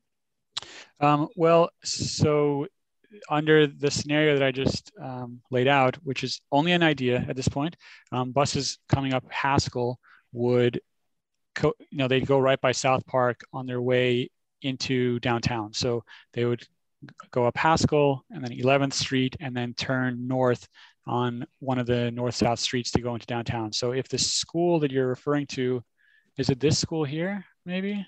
It's or, no, no, it's not it, it Sorry. It's um, Saint, west Saint, of the St. John's. Yes. Okay, uh-huh. right here. Yep. So um, under that scenario, he may have to walk through the park. If there was a stop on 11th Street, um, somewhere near Massachusetts, he'd have to walk through the park to get to the school. Uh, this is all very the- very theoretical at this point. This isn't, you know, it, it's just just uh, brainstorming ideas, but that's how um, it could work.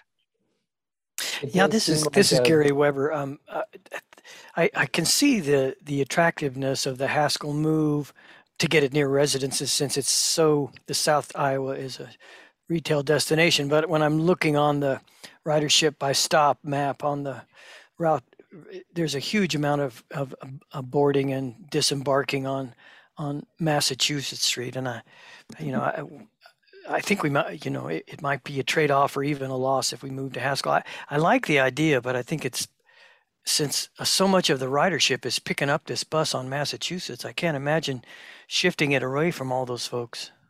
Right, and we talked about, for example, I think uh, Route Five. Let's let's just quickly um, revisit that. We hadn't. One of the ideas on Route Five was to shift it to Massachusetts. Oops, uh, hold on. That's, my mouse got away from me. One second.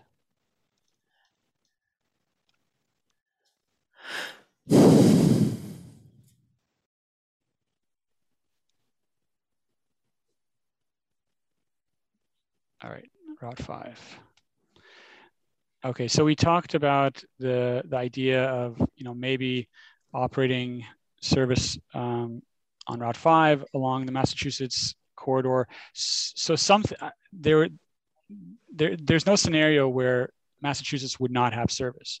So the, the, the question is, is just what is the proper connection opportunity um, from Massachusetts? Like where do we, where do we anchor the service that operates on along Massachusetts? So there's a lot of different ideas um, that we could throw out and we will throw out different ideas in the two different scenarios that we're putting together. Um, but there would be no scenario where Massachusetts does not have service. Okay. This is Chris. I think the potential move to Haskell, I think, makes some sense in relation to the discontinuing the service to the west side. That seems like, um, you know, like potentially a good trade-off. would say on that on that west side, like through the Holcomb neighborhood, we did, um, I guess, two years ago, proposed changes out that way there, there's a challenging left turn from Lawrence Avenue on the 31st Street out on the south end of the route.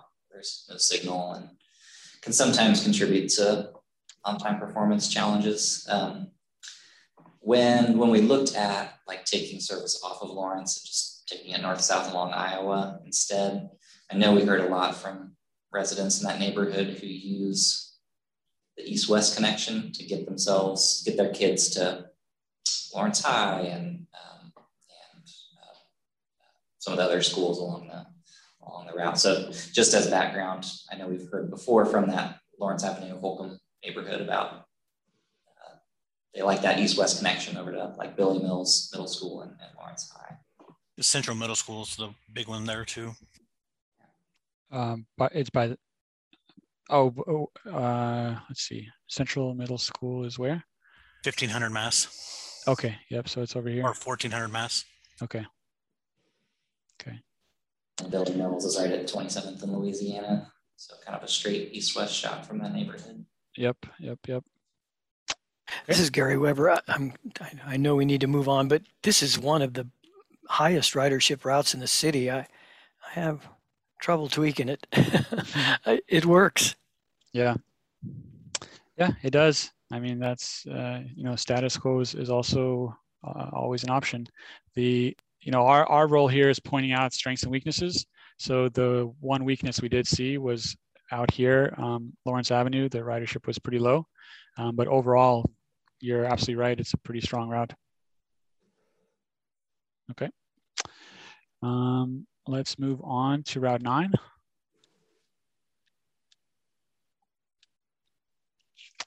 Um, okay. So Route 9, speaking of west of Iowa, um, we'll talk about Route 9. So Route 9 provides uh, crosstown service between Northwest Lawrence and South Lawrence. Um, it does provide access to a couple of really important destinations, the Social Security Administration and the VA, which are both um, located right here or in this area along Wakarusa. Um, it does have a pretty easy to remember clock face frequency. Um, it's operating every 60 minutes. Um, it provides weekday and Saturday service and it has good on-time performance. The weakness is, first of all, in its ridership. So um, it averages 2.8 riders a trip on weekdays. Actually has higher ridership on weekends, 4.9, probably because of the retail connections um, on South Iowa. Um, has low ridership at most stops uh, other than the route term termini. So um, if we look at the ridership map, uh, it has its strongest ridership is kind of at the at the ends uh, of the route. Some of some of this ridership is actually associated with other routes where you, where you have multiple routes serving the same stop. So it kind of looks like there's more ridership than there, than there really is. But um, if you look on your packet, if you if you printed that out or, or have that in front of you, you'll notice that the highest ridership is really at the end end of the line, the two ends of the line for this route. Um, the other weaknesses, um, there's actually an inconsistent alignment uh, through here. It's not shown on this on this map, but I believe that you have service on Clinton Parkway um, now. Is, is, that correct, Adam? It, it, operates along Clinton Parkway. Um, we do, yeah. So because of there was a KDOT road pattern change down in the lower left at 23rd and, uh, sorry, we're 27th and Wakarusa, kind of curve into each other that mm-hmm. forces one direction travel there. We can only travel that whole loop in um, clockwise fashion. So okay, we do travel like we can't travel south on Clinton or on Wakarusa past Clinton Parkway, um, or else that road forces us out on the highway. And Adam, didn't we discuss this once uh, about the ridership needs for the east west 24th Street stops? I, I just vaguely remember us discussing this in the past. Yeah, we streamlined on West 24th Street. We brought, we aligned routes 9 and 29 together. So there's bi directional service there. Okay. All, all the apartments there. But that 27 Wakarusa Inverness loop is currently a challenge due to road pattern changes. It might it might change uh, with with some um, Wakarusa South Lawrence Traffic Way interchange work. Right. There's some potential for for better options for movements for us, but right now we're pretty limited. Right. And you mentioned Route 29. Uh, so one of the things we noted is that the Route 9 does have some redundancy with both Route 10 uh, there's a typo in the package. It says route 19 and 29 should be 10 and 29. So you can see um, route 10 up here has some redundancy with nine, and then uh, route 29 on the south side also has some redundancy. So there's there's that. So um, opportunities for this route. Um, the other one one other weakness is that it's not anchored at a, at a major transfer hub, so not not KU or downtown. So opportunities, um, if possible in the future, operate along a consistent alignment here. Again, um, reduce some of the redundancy with other routes, potentially by uh, linking this route with the Bob Billings tran Transit or Transfer Center. So potentially, you know, serving from from uh, Kasold or is it Kasold or Kasold? Kasold. Continuing north on Kasold to to the transfer center, um, that that could be an option. Um, and then also just again replacing some of the service with demand response, uh, just because it is a very suburban uh, built environment, and um, demand response service may operate uh, a little bit more effectively in that kind of environment. Uh, I believe uh, so all this also could be extended to, to rock chalk. So that's that's another uh, idea. Or if, if it is extended to rock chalk, you know, this alignment from rock chalk could potentially go down Bob Billings um, into KU. So there's a, there's a few different uh, options, but right now it's not a strong performer.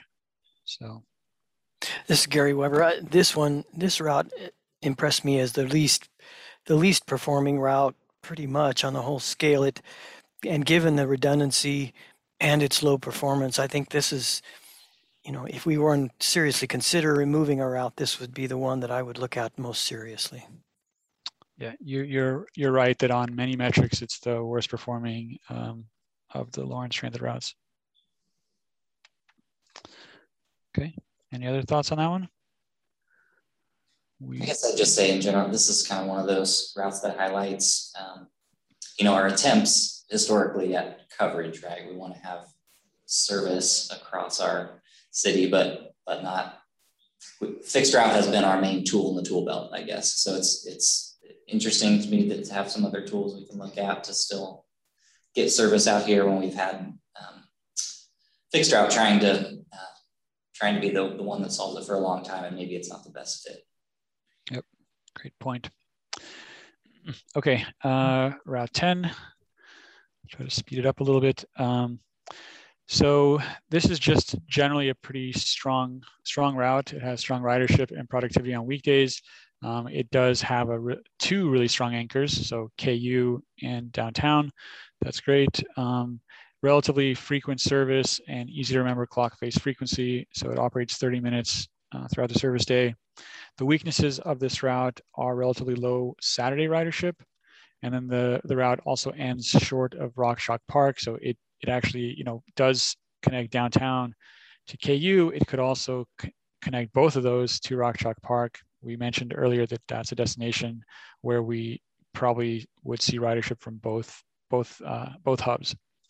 Um, the another weakness is that you have low ridership at most stops west of Kasold. I'll turn on ridership real quick. I'm sorry, I turned it on and off. Yeah, so ridership is um, pretty strong up to up to here, and then it is fairly weak um, as you head further to further uh, west along Bob Bob Billings. Um, also, it has a fairly large one-way loop through downtown Lawrence. Um, so that is something that maybe could be addressed uh, through a more consistent alignment through downtown. Right now, it just kind of does a, a, very large loop.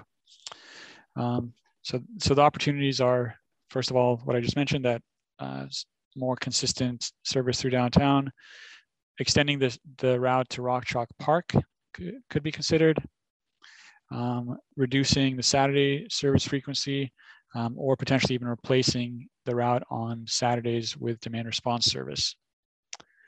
Um, so those are a few ideas. Any, any other thoughts or comments on that one?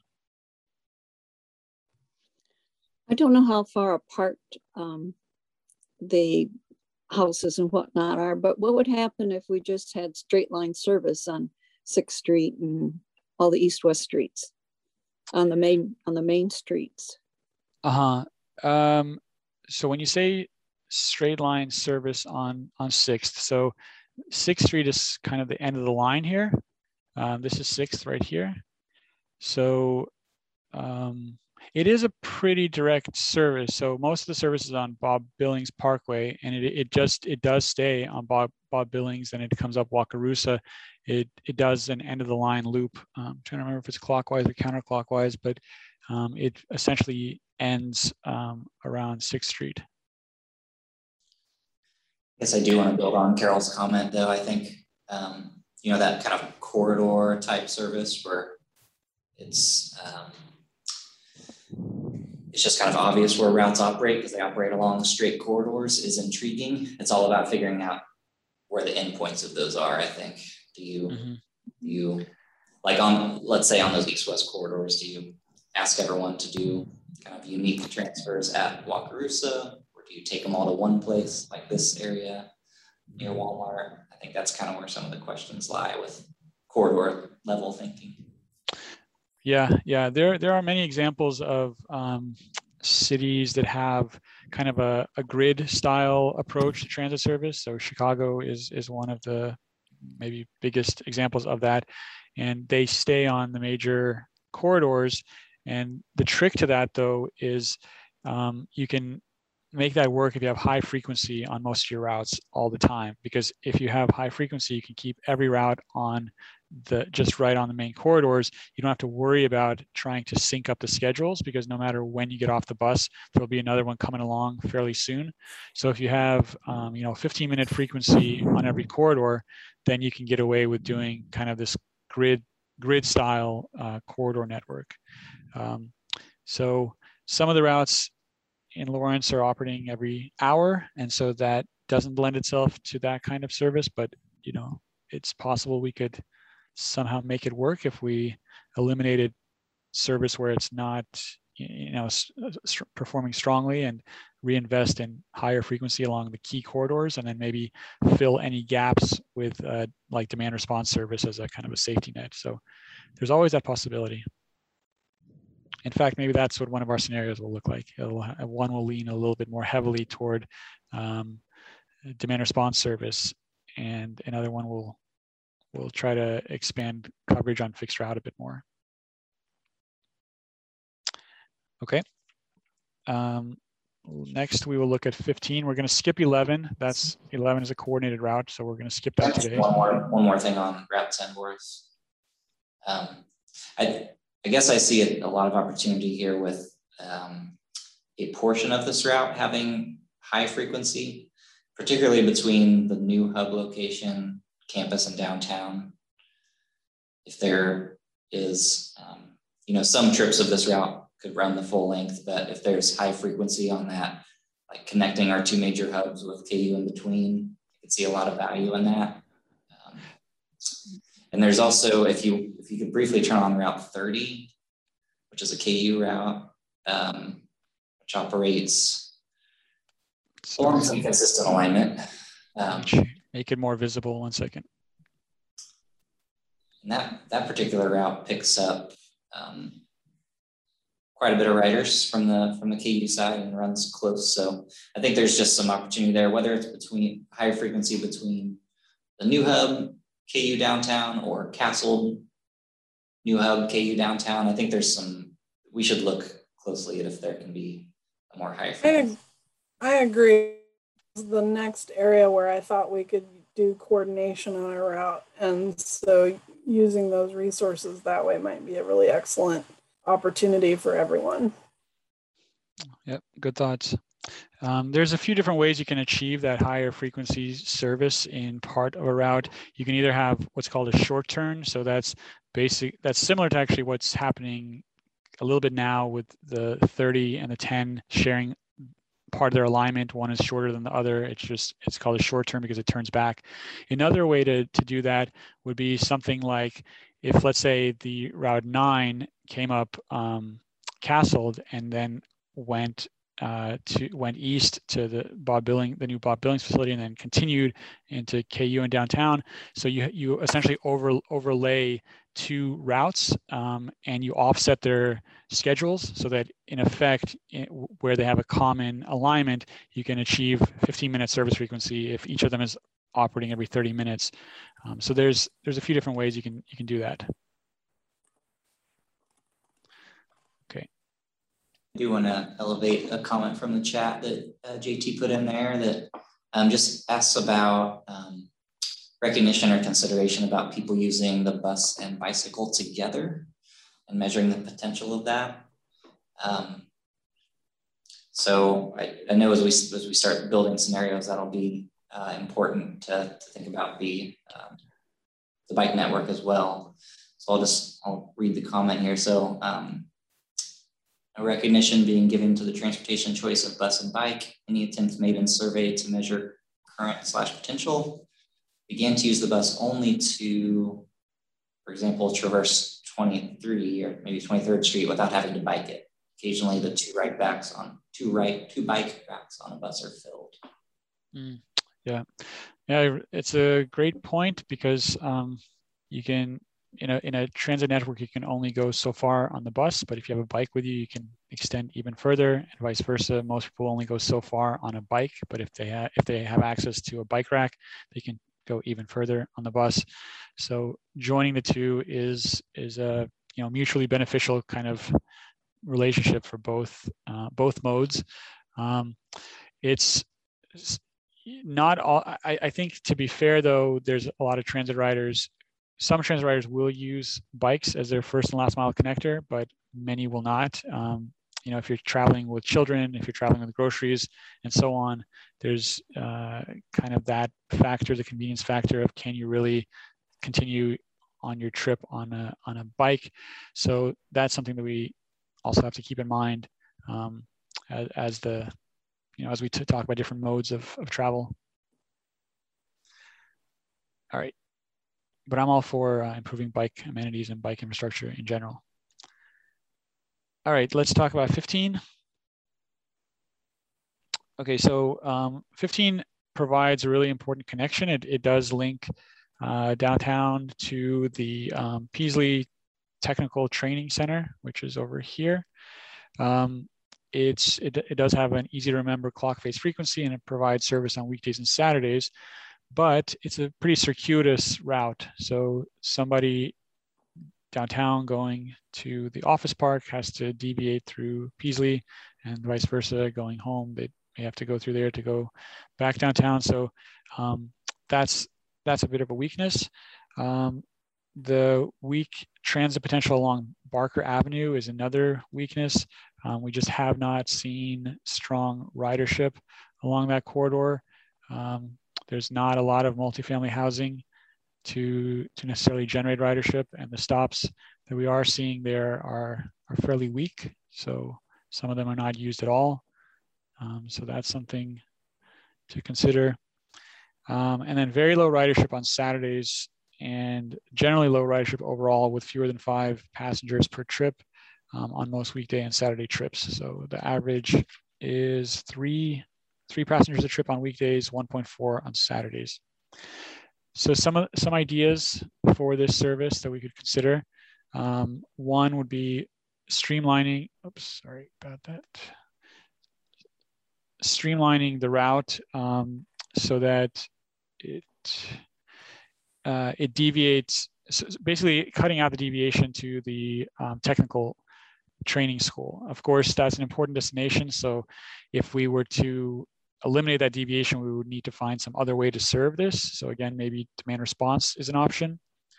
Um, maybe you replace service south of 23rd Street overall with demand response service, um, and then maybe modify the route to um, to serve a stronger corridor than Barker, uh, maybe Massachusetts. So potentially that could be another route that operates on Massachusetts, um, and maybe eliminate Saturday service due to low ridership. So those are some preliminary ideas. This is August Wittesau. I I don't see the need for a 15 to go to East Hills Business Park, but the South Haskell location has three primary locations. The Boys and Girls Club is there, as well as the Kansas Department of Labor uh, Workforce Center is there, and uh, like you said, the Peaslee Education Center is there as well. Okay, great, great to know. Um, okay, any other thoughts about that? And then this is we have one more left. So I know everybody's probably had enough of me talking, but we have one more to go. All right, let's do the last one. And then um, any last questions we can get after that. Just real quickly, Boris, um, before you leave 15, this, I think it's critical that we provide for those things that that August just mentioned. This might be an opportunity to it, it seems redundant to go to the East Hill Business Park from here. Uh, so perhaps we could just terminate it at Peaslee and then head back up north again. Mm-hmm. Um, or, or some, if you need additional space, you know, serve that neighborhood that's south, south of south of 24 a little bit better with instead of going to the East Hill Business Park. Mm-hmm. I all. was wondering if the East Hills Business Park was ever used by Peaslee. Do they have students going back and forth? Well, I, am not sure. Um, the Peaslee stop in general is not heavily used. Um, so 2.7 boardings, uh, about one alighting a day. So for whatever reason, it may be because it, I don't know, maybe it's a bit too circuitous of a route. I'm not, I'm not sure why, but for some reason it, it hasn't attracted strong ridership.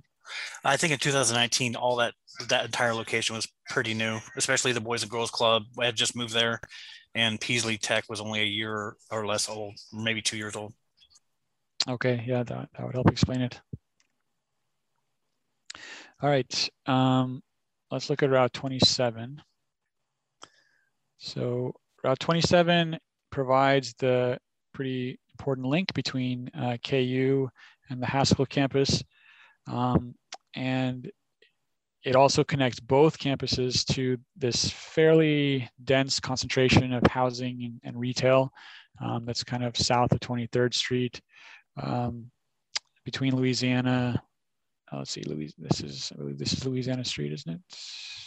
Is that Louisiana? Yeah. Louisiana yeah. and Alabama. Yep, between Louisiana and Alabama, south of 23rd Street. So the weaknesses are that um, you have the lowest total ridership among Lawrence transit routes. Um, you also have relatively little ridership activity on the Haskell campus. Um, and then infrequent and non-clock face frequency because it operates every 40 minutes. So that's, you know, both infrequent and not, not clock face. Um, and it, it only operates during the school, during the school semester, during the long semesters. So it potentially you know, with the route kind of disappearing during the rest of the year, it may create a bit of a disruption for any other riders from these neighborhoods that are not associated with, with the schools. Um, so some of the ideas for improving the service, uh, we could consider shortening the route to allow for clock face frequency. So rather than uh, having it operate as a 40 minute route. Maybe it operates as a 30 minute route. Different ways to shorten it could be either cutting out Haskell or maybe streamlining service and cutting out, you know, the circulation along Louisiana um, and Alabama. Um, you could also potentially extend the route further to create a 60 minute service or interline it with something to create a 60 minute service rather than 40. 40 is just like a really awkward frequency. It's like neither here nor there. And um, you could also replace the route with demand response service that operates year round rather than just a, a school calendar focused uh, fixed route service.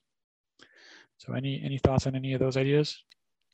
I, I'm wondering why why you would include Haskell and that residential area on 23rd Street on the same route. Um, I'm guessing uh, that it has to do with the fact that this area has apartments that are pretty popular with students.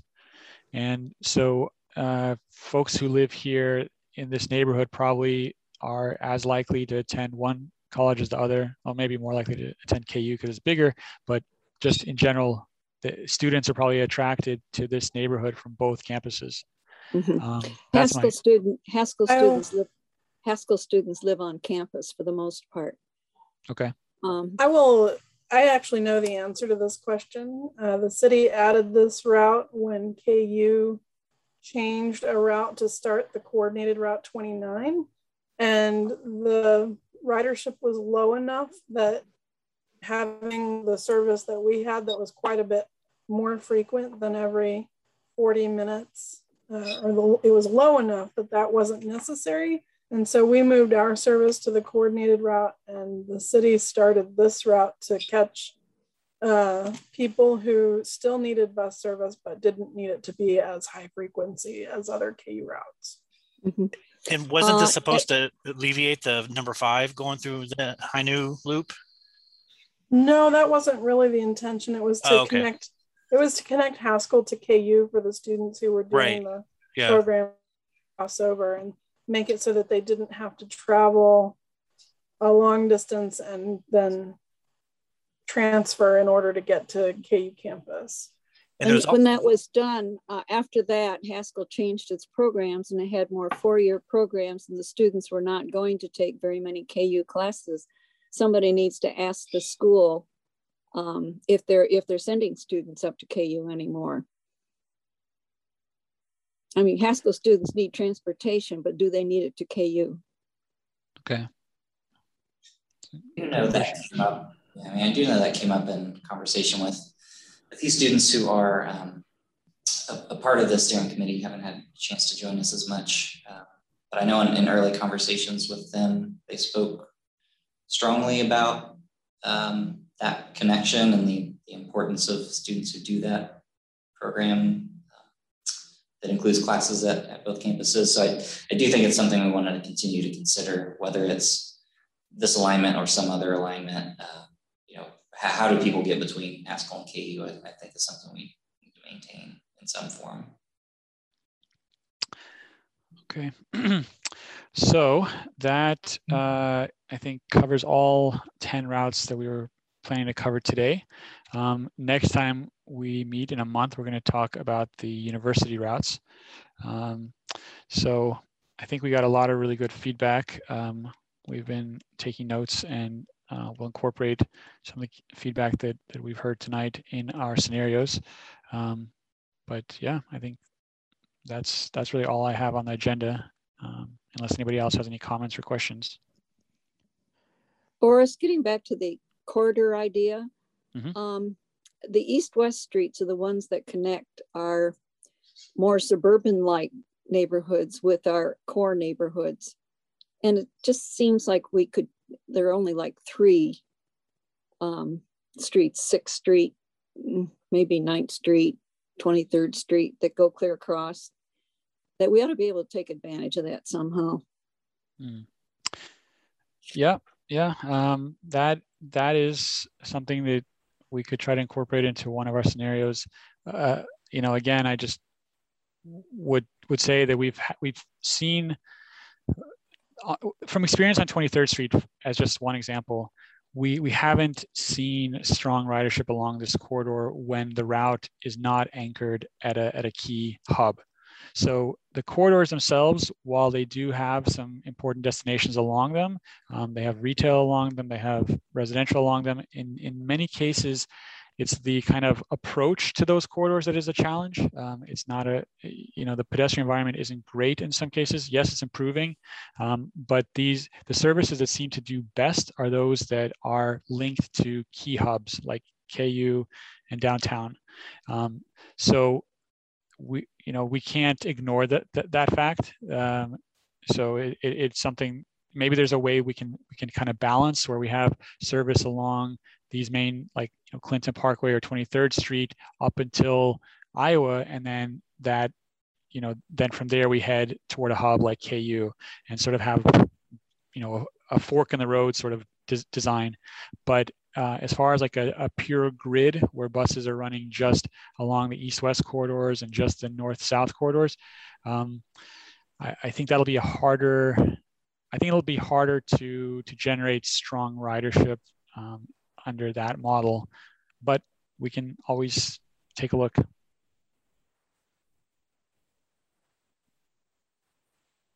course, I will just, um, JT put another comment in the chat and ask, ask me to read it so you can hear it if you're not able to access the chat. So um, he, he, says no recognition being given to the intersection of bus routes and the loop. So when he says the loop, he means the Lawrence Loop, which is a um, recreational bicycle and pedestrian trail that encircles the, the city that is about 80, 80 85% done, I believe. Okay. Um, those are only recreational cyclists who are apt to drive to, for example, the youth sports complex to put a bike onto the loop. Hmm. So biking from the county, for example, Eudora, DeSoto, KC, East Hills bus stop is a means of avoiding the urban bike ride to downtown. Okay. Combo making working in Johnson County um, and biking in it. So that is, I mean, there are, I think that's worth thinking about just how we interact with with some of those recreational areas that tend to be on the edges to a certain extent. Yep. Good, good comment. Anything else in the chat? Don't believe so. Okay. So um, it's 7.30 or almost 7.35. So um, thank you all. This, this was uh, our first opportunity to take full advantage of our longer meeting format. So I guess it was worth it uh, this time, and it may be again at our next meeting. Um, uh, hopefully they won't all go two hours, but you never know. So, hey Boris, this is Quiz. Mm -hmm. Could could whoever set the meetings up, the invites, could you guys adjust those to two hours? so they reflect that on schedules. Um, it would just help me organizationally wise. Yeah, I'll do a quiz. I didn't get that done before this meeting, but I'll make that. Thank change. you. Okay. All right. Well, thank you all and have a good evening. Thanks, Boris. All right. Bye.